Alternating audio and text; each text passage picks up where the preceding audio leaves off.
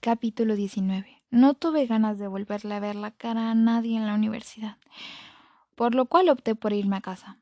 ¿Por qué me sentía así?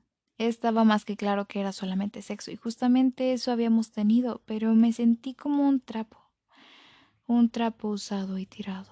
Me fui a la librería, la cual estaba sola. Mi hermano estaba en su turno de su otro trabajo, por lo cual la abrí esperando que alguien entrara a comprar. No me resultaba mal estar entre los libros y tener la atención ahí. Quería dejar de pensar en Aidan, sacarlo de mi cabeza. Solo era sexo y ya, y no debía sentirme de esa manera, ¿verdad? Pero me afectaba. No sabía exactamente por qué, pero lo hacía. Sentía que ese sabor amargo aún en mi, aún en mi garganta, mis ojos nublados y mi ánimo a la mierda. Pero a pesar de todo, yo me lo había buscado. A la noche fui al club a avisar que me tomaría algunos días. Total, era mi decisión trabajar o no. Le me encontré con Ámbar apenas entré al club. Llegas muy temprano hoy. Me dedicó una sonrisa amable y una mirada sorprendida. Solo vine a avisar que me tomaron unos días. Hice una mueca. ¿Qué quieres que le diga al? movió las cejas. Sabía de quién a quién se refería. Que estoy enferma, por lo cual me tomaré un descanso. Está bien. Yo daré la información. Muchas gracias, Ámbar. La abracé. Ya me voy. Disfruta tu día.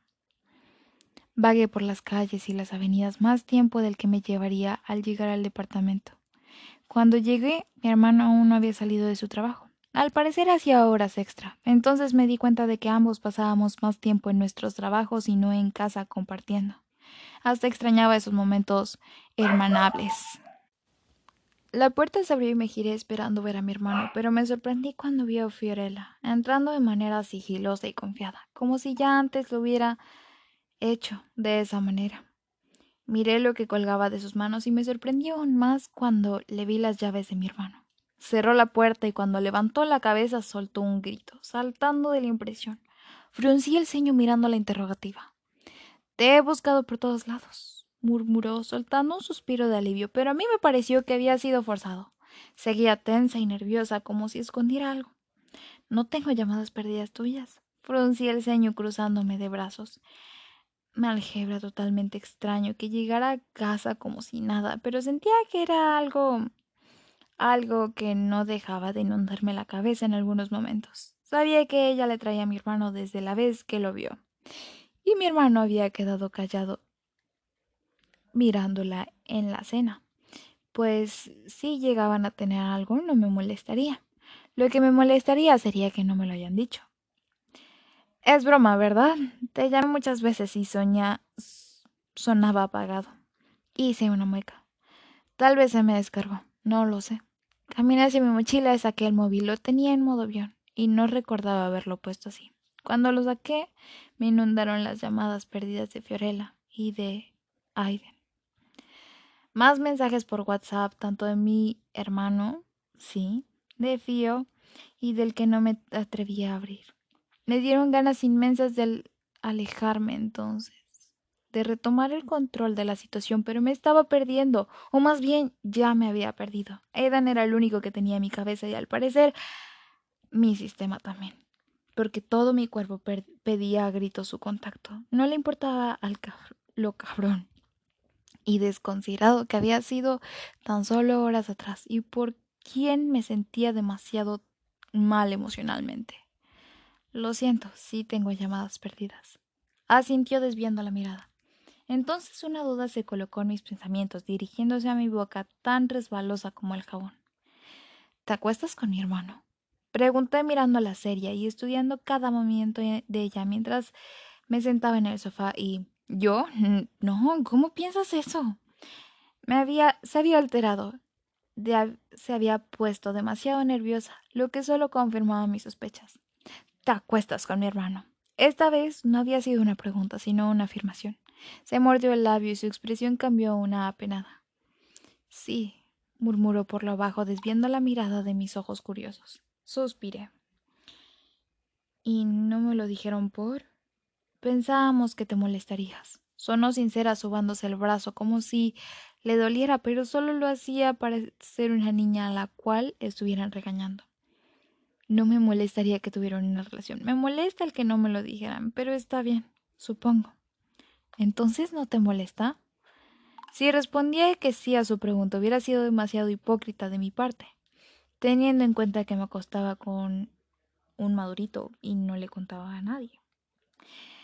No soy quien para decirles a ambos con quién deben estar y con quiénes no. La puerta se abrió dejando ver a mi hermano con una mirada curiosa pero nerviosa. Buenas noches, chicas, saludó cuando cerró despacio la puerta. Buenas noches, dijimos ambas al unísono. Bueno, ah, me iré a dormir. Solo no metan mucho ruido. Me paré del sofá caminando hacia la habitación. ¿Qué? Oí la voz confundida de mi hermano. Ella ya lo sabe. ¿Y se lo ha tomado bien? Oí a mi hermano decir algo más, pero cerré la puerta. Me saqué la ropa quedando en ropa interior y me tiré en la cama. Con mi móvil en la mano, me atreví a abrir el mensaje de Aidan. Aidan, ¿estás bien? No sabía si decirle la verdad o... Ava, sí. Fue lo único que le envié. Cuando apareció el color azul de leído, mi corazón se aceleró. Estaba escribiendo. Aidan, me dijeron que estabas enferma. ¿Necesitas algo? Sonreí sintiendo una sensación cálida en mi estómago. Quería que viniera aquí para dormir entre sus ¿Qué mierda? Recordé lo, lo de esta tarde e hice una mueca de desilusión. Ava, no gracias. Salía que estaba escribiendo y luego en línea. Lo imaginé dudar. A los minutos después me llegó otro mensaje. Aidan, necesito decirte algo. Ava, pues dime. Aiden, por llamada. Tragué saliva tomándome unos minutos para procesar lo que estaba pidiendo. Ava. Está bien. Cuando apareció su nombre en mi pantalla, mi corazón comenzó a latir con fuerza. Me quedé mirando la pantalla un rato más antes de responderle. Aiden. Lo siento mucho, Ava. De verdad lo siento. Volví a tragar saliva. No estaba segura de por qué se estaba disculpando realmente. ¿Sobre qué?